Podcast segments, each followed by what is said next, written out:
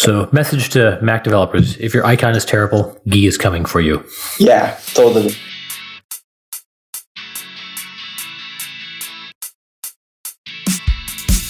This episode is sponsored by Newbie Remote Conf. Newbie Remote Conf is a two day completely virtual conference hosted by none other than Charles Max Wood. If travel expenses are an issue or you just can't afford to be away from home for two days, then join us. It's virtual.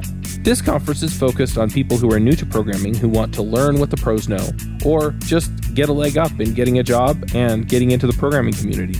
We'll have speakers from all over the programming community to help you stay current and a Slack room where you can connect with speakers and other attendees in real time. We'll also have a live roundtable video chat for attendees and speakers, plus, we'll provide the talk recordings to you within days of the conference. Hey, everybody, and welcome to episode 206 of the iPhreaks Show. Today on our panel, we have Gui Rambo.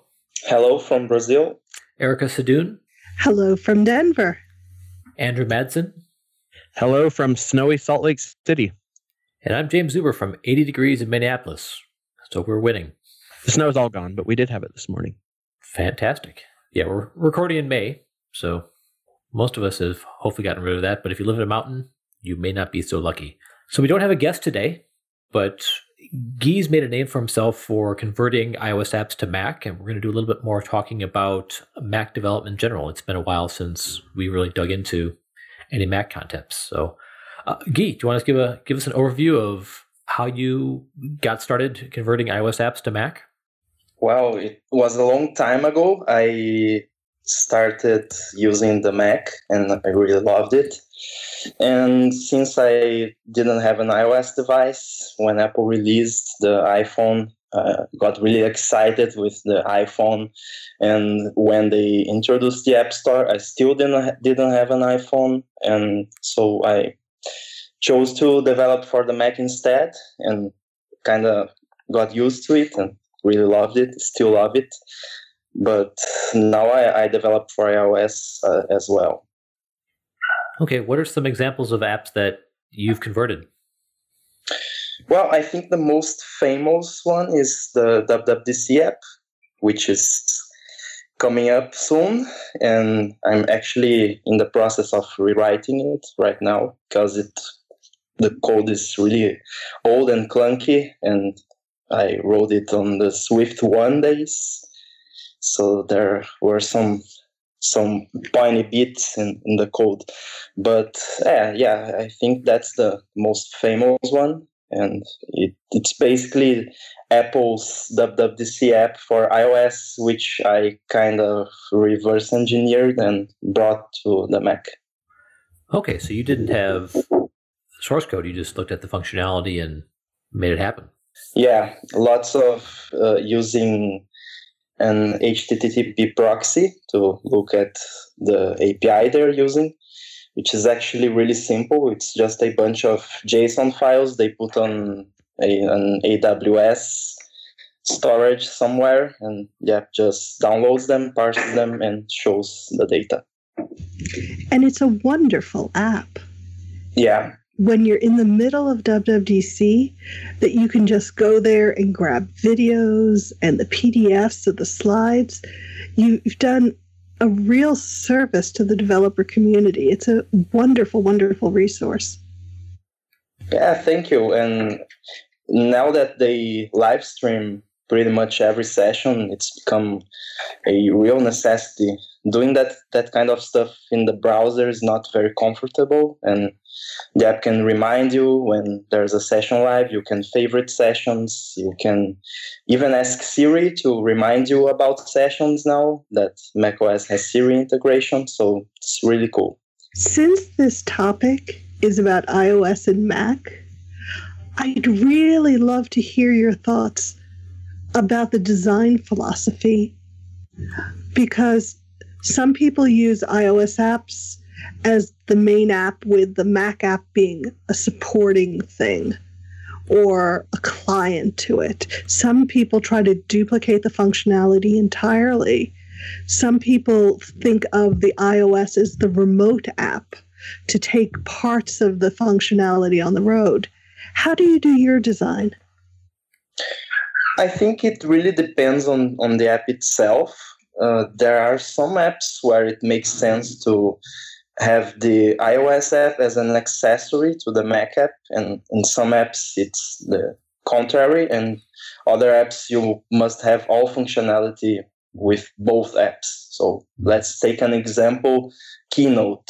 Keynote, they started with the Mac app, of course, and then they brought the remote app for iOS where you could just switch slides. And now they have both apps on both platforms. So I think it, it really depends.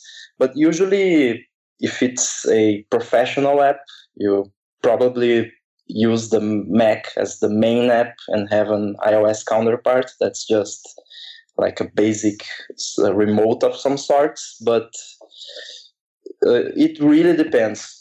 Mm, but I generally prefer apps that have uh, as much functionality as possible on both platforms. I really don't like when there's like a fully featured iOS app and a not very well done Mac OS app just to say that they have an, a Mac OS app. Sometimes the Mac OS app is just a, little web app wrapped in a binary, so it's not a really good experience.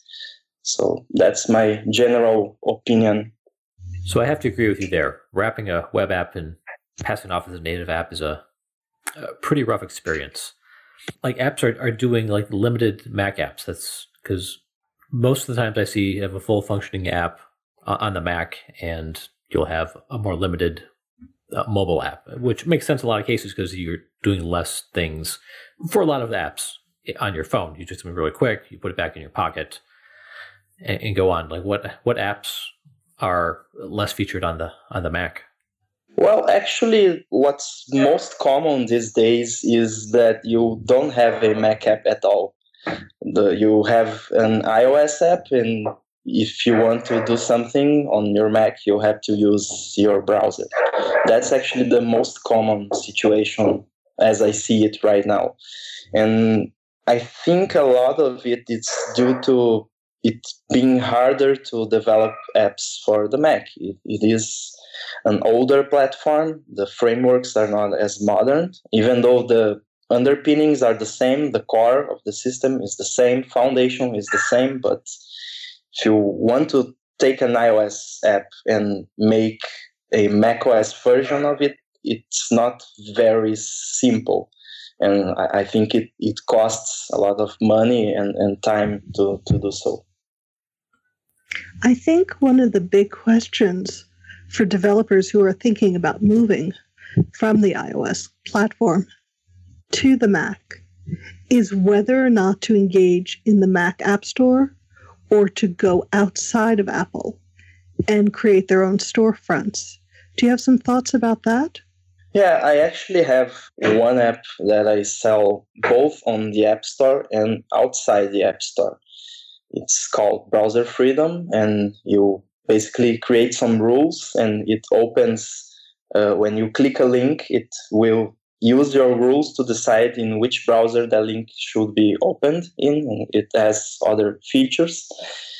But I decided to have both because I wanted to see which way would sell more at first actually selling outside, you get more money because you don't have to pay Apple 30%, and that's a big cut.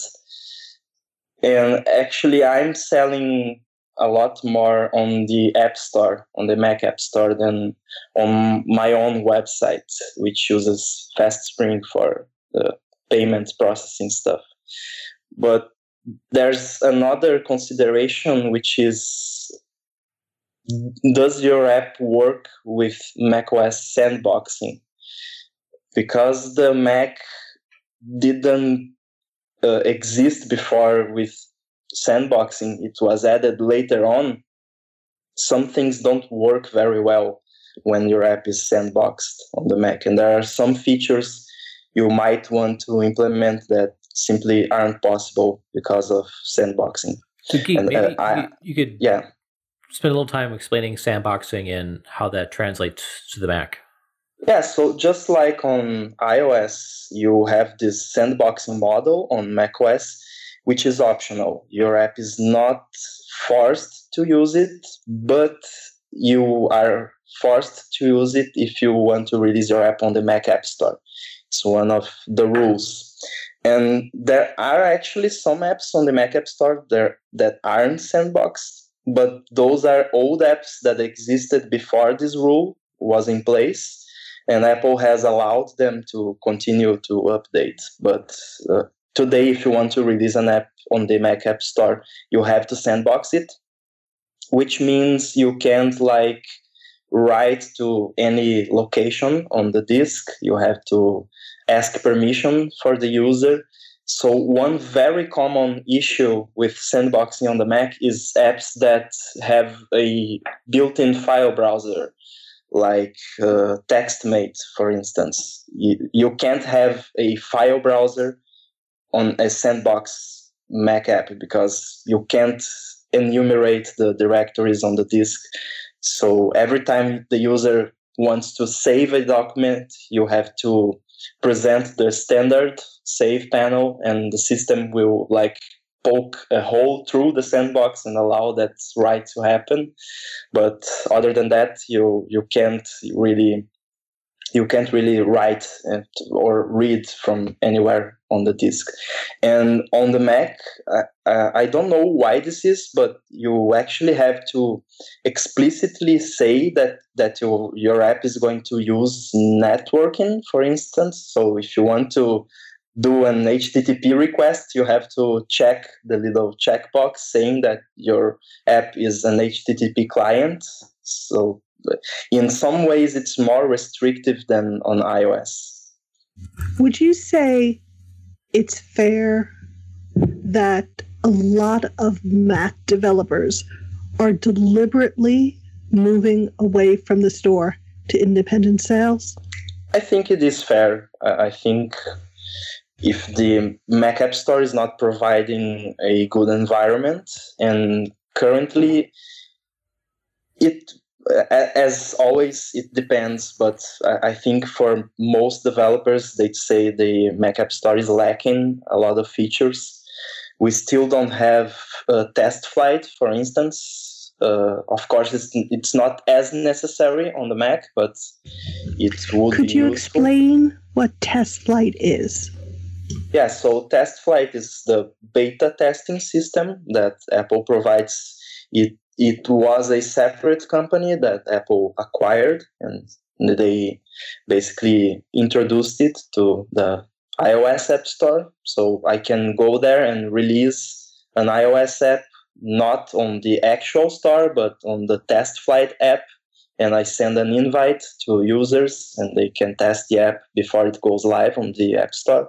And for the Mac App Store, this is still not available.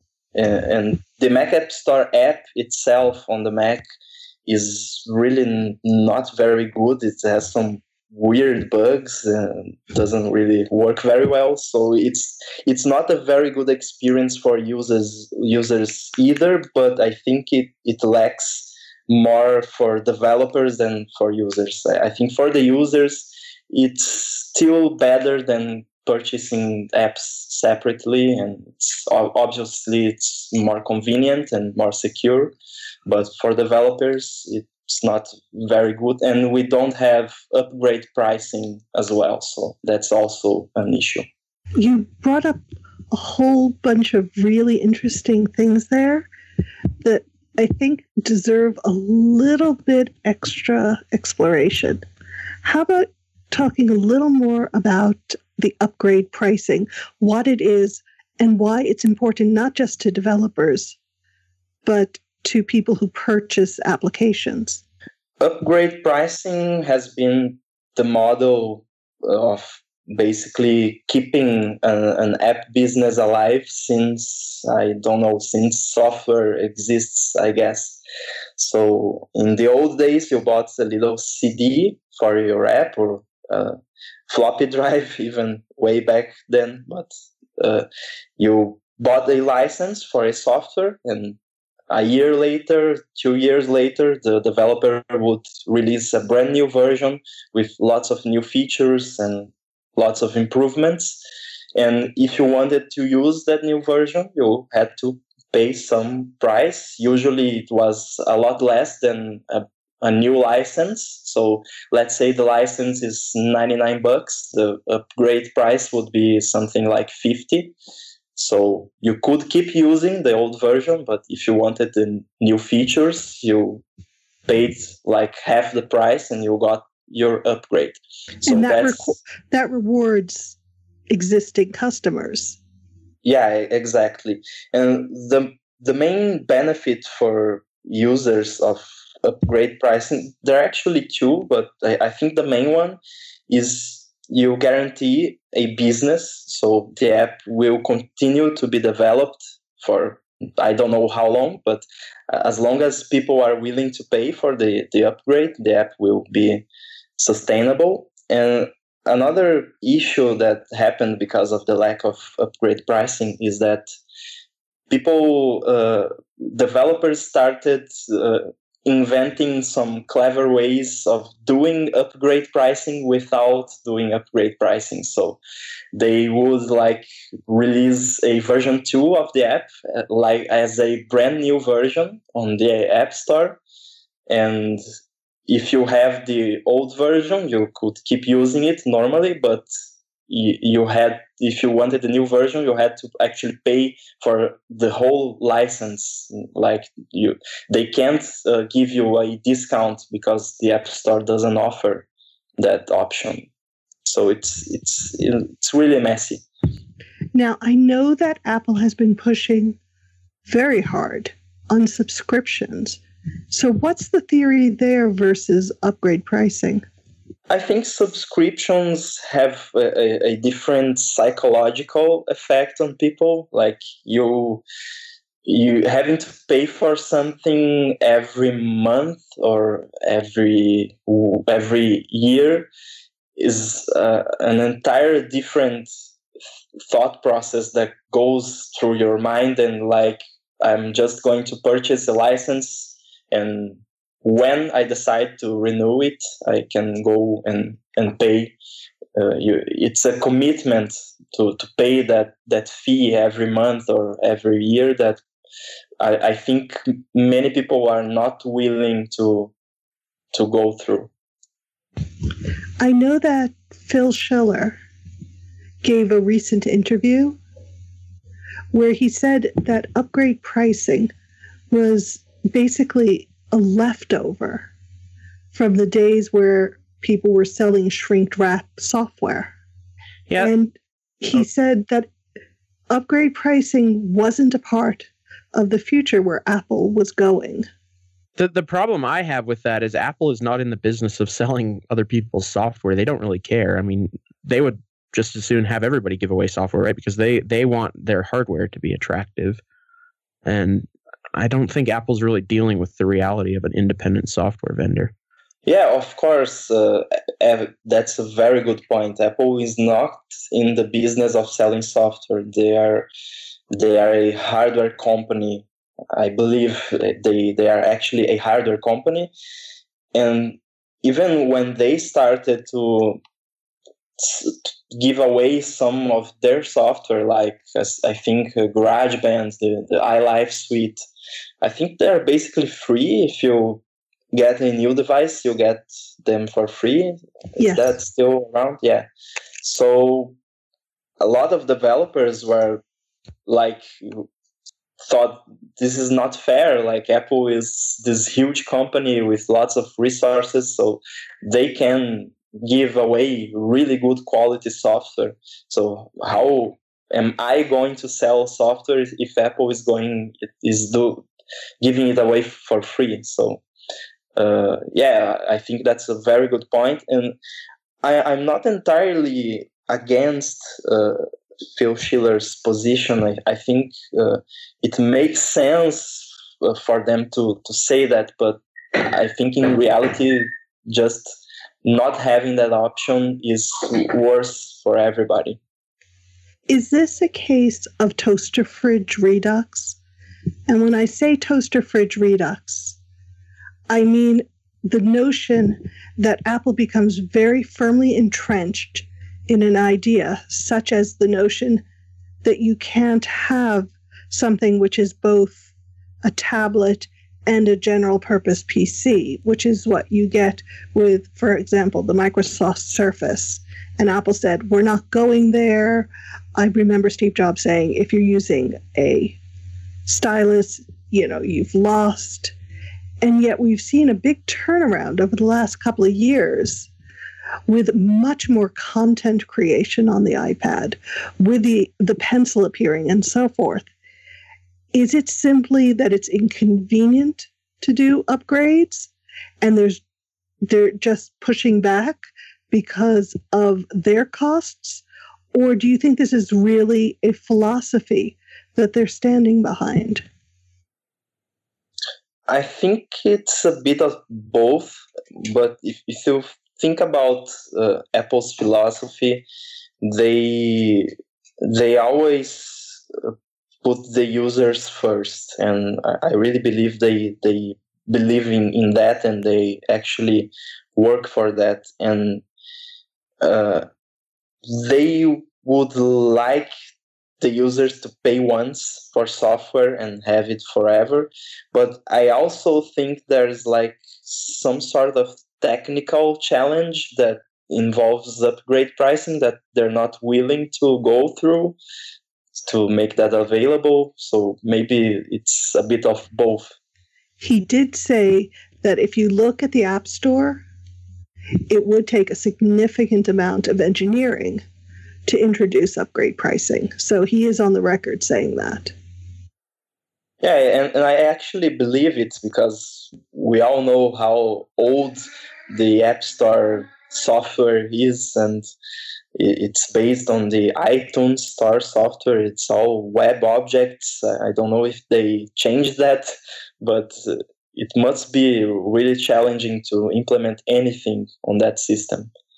So you've talked about security and sandboxing. You've talked about that there's not a lot of support of you know beta testing, that there's no upgrade pricing.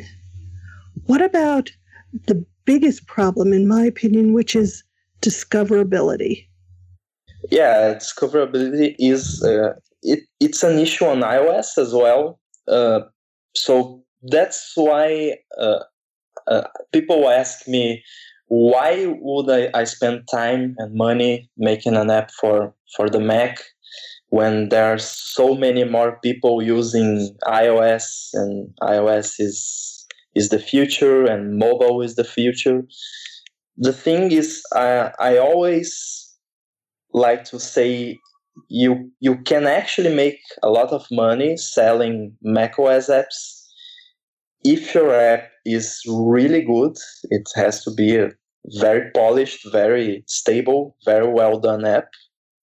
And you have to give a niche market something they really need.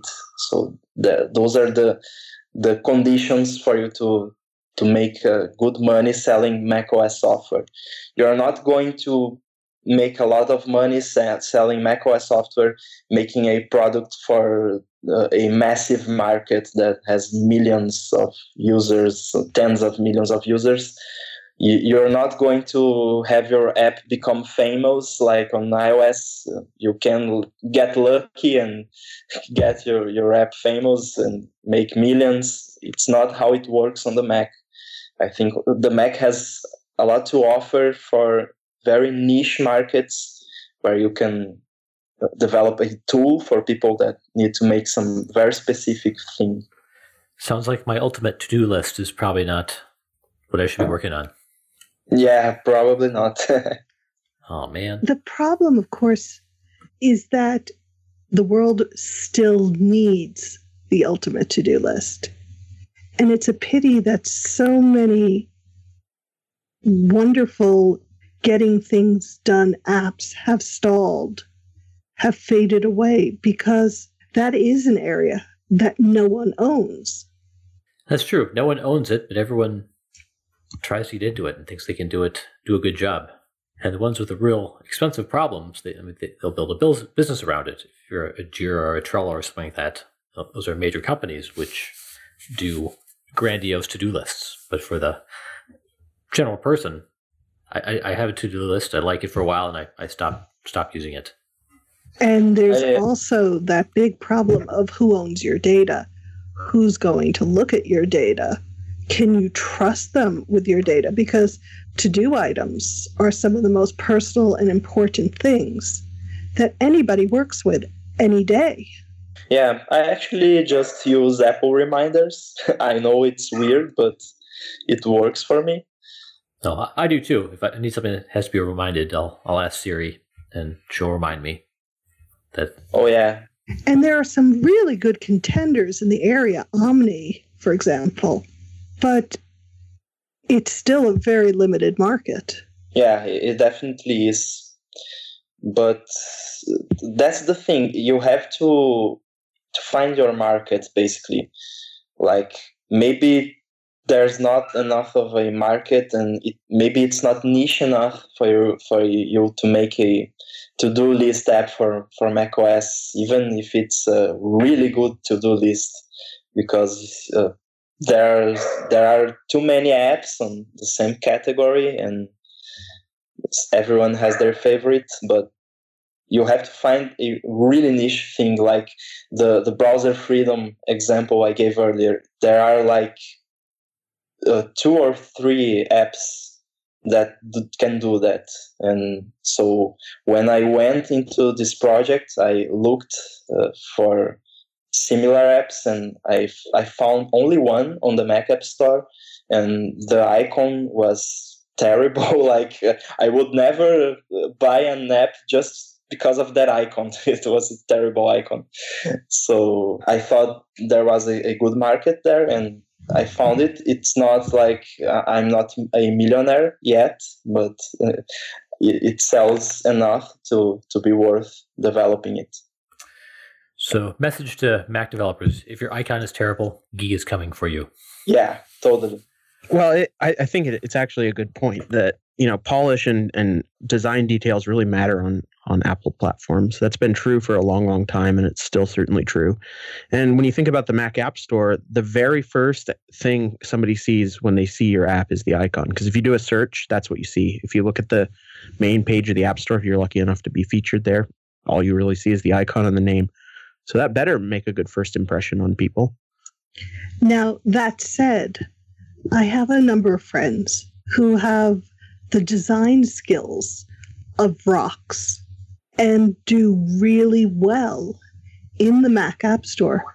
And they do well mostly because they have functionality that's unique, it's niche, and it's word of mouth. I mean, th- this is hideous UI design, but at the same time, it's providing that functionality and the money comes in and it's steady reliable money for these people.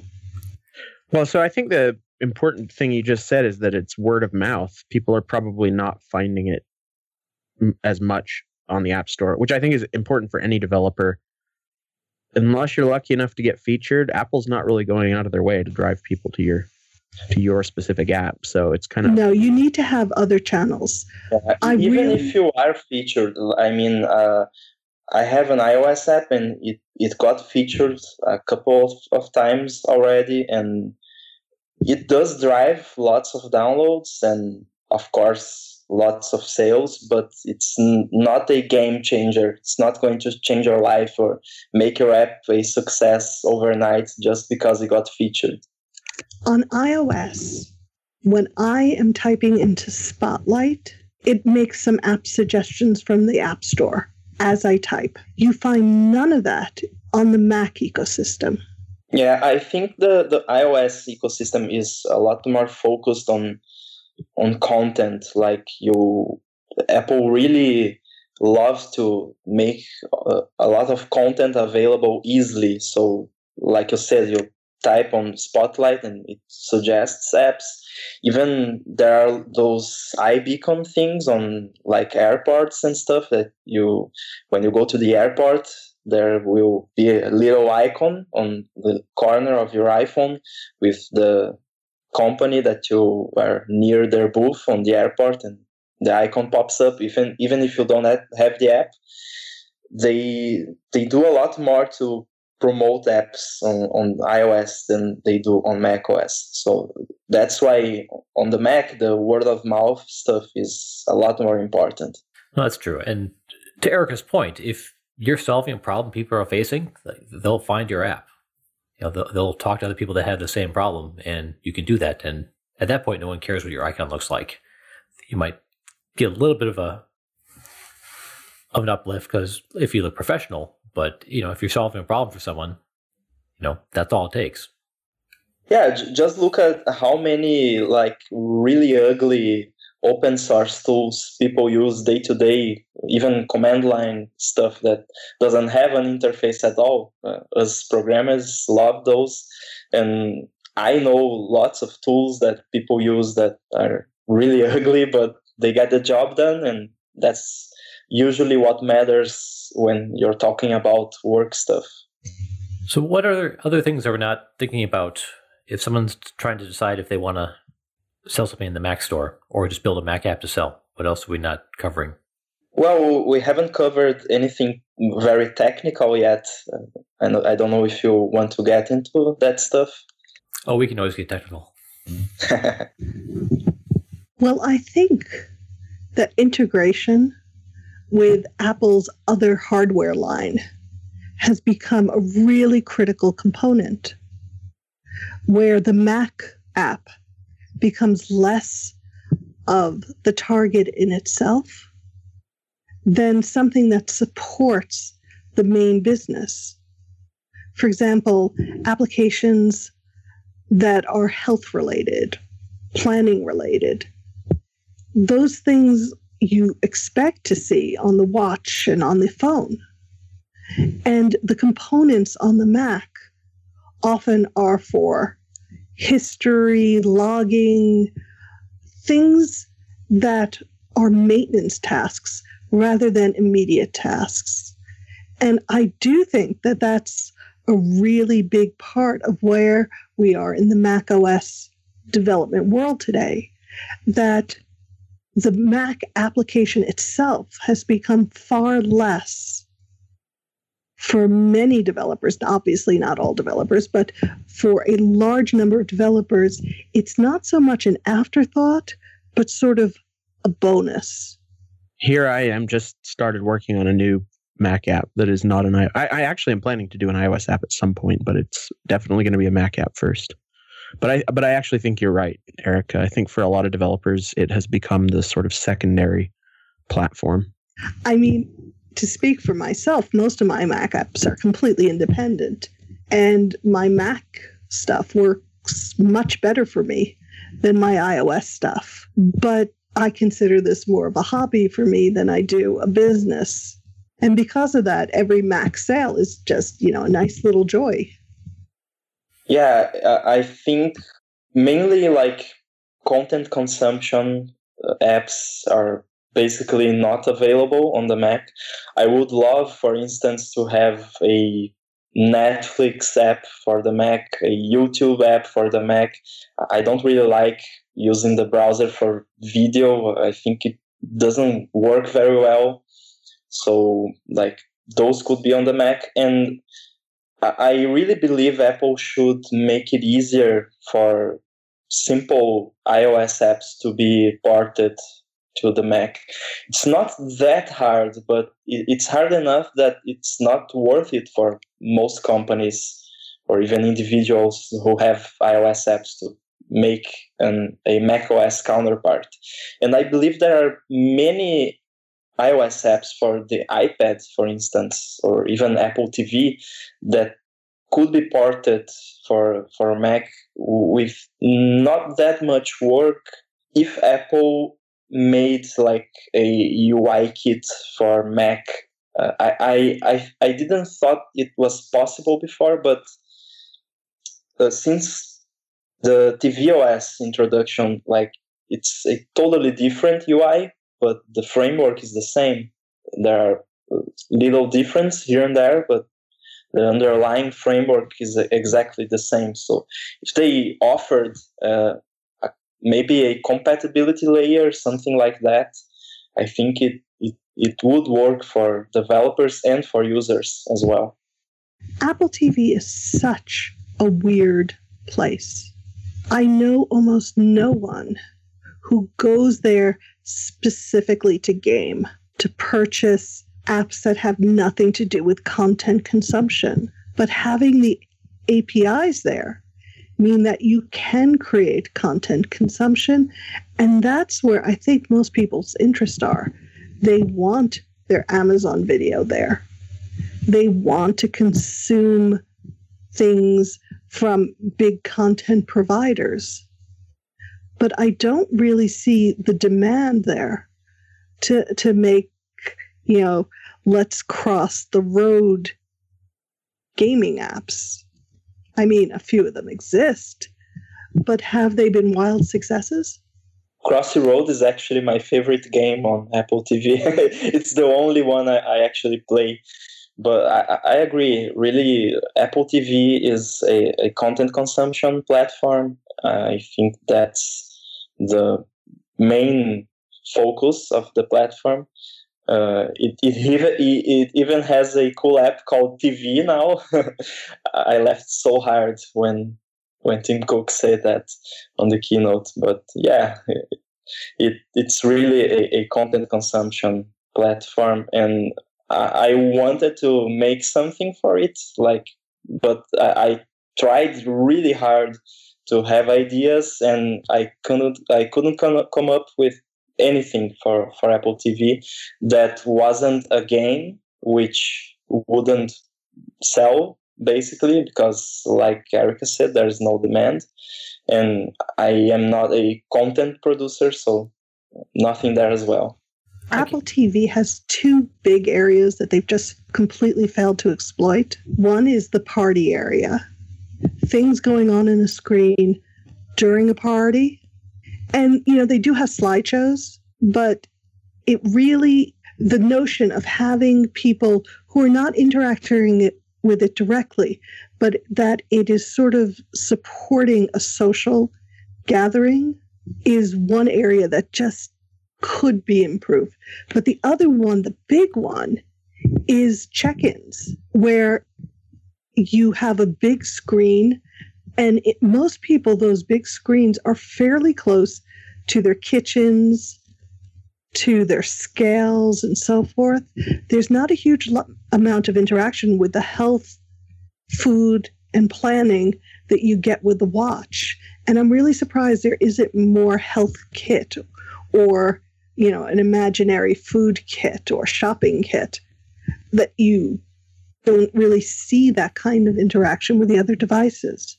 So, how do you think like a health or shopping app would interact with an Apple TV? It would have to be fairly passive, but if it picks up on your reminders, on your things to do list, on your goals, if it had some personal coaching features, I think that that would be a really great win for Apple. There's another aspect of Apple TV that I, I think is not explored as much, which is it's, I think we can say the only device that is designed to be used by more than one people, uh, more than one person at the same time. You could have could have like uh, entire family around the TV, and they can all of them can interact at the same time. So maybe some some sort of shopping app could use that, could leverage that feature, like maybe it, something for families to shop together. I don't know. If you're going to have multiple people using it, I think they're going to be using the PS4 or the Xbox or God help them, the Wii U. Apple has consistently talked about Apple TV as their hobby but do you feel that they've delivered on that? I'm not really sure. I, I think it it lacks it's lacking in lots of areas. Like we talked about but is is it still their hobby or have they changed that uh, it, it, surely feels like it's a hobby still but is that their message still? Yeah, I, think it's a good a good start. It's a good device. I enjoy using it. I can watch the stuff I want to watch. Um, as Erica said, it's mainly for me about watching content, you know, watching baseball, hockey, or Game of Thrones, that type of stuff. I ended up looking for games and like ended up not buying any and and not missing it. It it would be cool to see how a more like interactive party application would work. I think that's somewhere down the road. I think when we get more people using it and we get more people interested in experimenting with what more Apple TV like devices can become, because I think they will become, you know, somewhat uh, more important than they are now. Right now, there's, there's so many devices, but I think the experience compared to, you know, your, your TV's browsing of Netflix or uh, whatever the other devices that I've used have been pretty pretty rough to use, and Apple's been uh, nice, de- de- definitely a step up in that area. Yeah, and, and it has that integration with other Apple stuff that's they are famous for, and that that really makes a difference. Like Apple TV for me is uh, my YouTube, Netflix, and Crunchyroll device. I, I only do those three things, mostly YouTube. So uh, they but the integration the the login with your apple id and you have everything synced that that's really cool. And apple music as well it's, really cool. I can imagine though if i have to log in with something i have created by 1Password that's going to be really tough with the apple tv I, I think apple tv type apps get a lot more interesting when we start integrating the rest of the house. You know your doors the lights that type of thing when that becomes more prevalent, I think what we can do with Apple TV like stuff becomes a lot more interesting. Yeah, and I hope that's their goal. Um, I really yeah. think biometrics is where Apple TV could shine. Like what? You've been on the couch for three hours. Go for a walk. Not bring, just bring that. your iPhone so you, can, so you can still watch Game of Thrones. You know. My Apple think Watch about already it. You come home and on your TV, you turn on your TV. It's been monitoring your heartbeat and so forth, and your walk over lunch and what you ate, and you're using various things on other devices. And you can sit down on your couch and you can see the graphs. You can see what sort of things you've accomplished. You can set goals. And I think the Apple TV is more suitable for the, that kind of overview. It's something you want big pictures of. Yeah, I agree. It would be like in a case where the device would always be on, which it's not really now, but it recognizes that you walked into the room. Hey, here's all here's things that you wanted to do today. Here's what you got done. A status update. So I'm probably not going to my computer to check on that, but if it's right there in front of me, I would go check it out. So I think that's uh, that could be an important uh, move forward for Apple TV. The Well- important thing about Apple TV is you're not sitting at a desk. You are most likely, for those people who live with other human beings, with other human beings when that TV is on. It takes you out of that paradigm of being tied to your desktop, just the way that the iPhone let you move away and the iPad let you move away and the watch let you move away from sitting at the desktop. The Apple TV has that potential to create a new area of computing. And it's been around now for how many years now? Eight years? And it hasn't realized that potential. That's true. There's a there's a long way to go. Yeah, but I mean, it's not really around for that long because it's only been recently that they allowed apps and stuff. Let's see. Uh, WWDC is just around the corner. Maybe this year we'll have an update and they'll integrate all the health stuff. Honestly, I want my Apple TV to do yoga with me. That would be cool. That could be happen. It might have. They might announce it at Dub Dub. I think. Well, this will actually air after WW, WWC, I believe. But Oh, so it's sort of pointless to try to do predictions because this is going to be after and then everybody will laugh at us. It's going to sound so dumb. we'll see. Or they might not talk about anything Apple TV. So yeah, I think that's most likely, actually. So we're running a little bit low on time. Anything else that we should cover before we get to the picks? I think, we're good. All right, Gui, what do you have for us? Well, uh, I, I know WWDC has prob- is probably gone, but you can watch the sessions that have passed on my cool WWDC app for macOS, which hopefully will uh, will be updated by now on version 5 which at the time of this recording i'm really crazy writing tens of thousands of lines of code every week to, try and get it ready but hopefully you can watch the videos and see the transcripts add bookmarks collaborate with your friends. That's a new feature that's coming. So i have that pick. And also i've been using an app that I didn't know about before, which is called Sim Folders with PH, Sim Folders with PH. And it's just a menu bar app that lists your iOS simulator apps, and you can open the containers to see the files and debug stuff. So, really useful. Sim Folders. Those are my picks. Very cool. Erica, what do you have for us? I have a book. It's by Brandon Sanderson, who is a fairly popular author, and it's called The Rithmatist, R I T H M A T I S T. And it is basically a magical story about turtle graphics. Very cool. Andrew, what do you have? I am going to pick the Living Computer Museum that James and I went to together when we were in Seattle last week. It's a museum owned by Paul Allen, um, co-founder of Microsoft.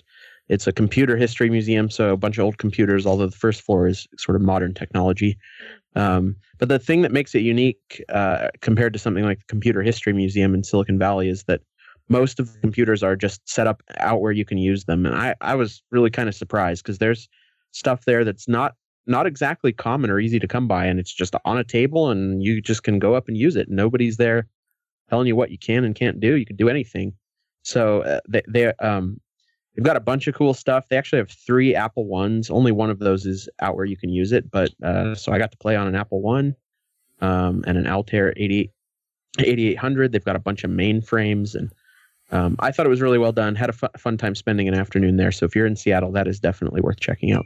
That's my pick. Yeah, it was a lot of fun. They had a bunch of old 50s, 60s mainframes, and I got to play with an Apple IIe, which I had as a kid. Played a little Oregon Trail. Did you die of dysentery? I didn't get that far. I just went to the hunting. And it was actually a newer version than what I played when I was a kid. It was like the 85, 86 version. The hunting was all different. So I was disappointed and I rage quit. but it was all it was all it was fun. So I think there was a Xerox PARC machine. They have newer stuff too, but the, you know the old stuff was the most fun. So I've I've got one pick. It's a the blog post.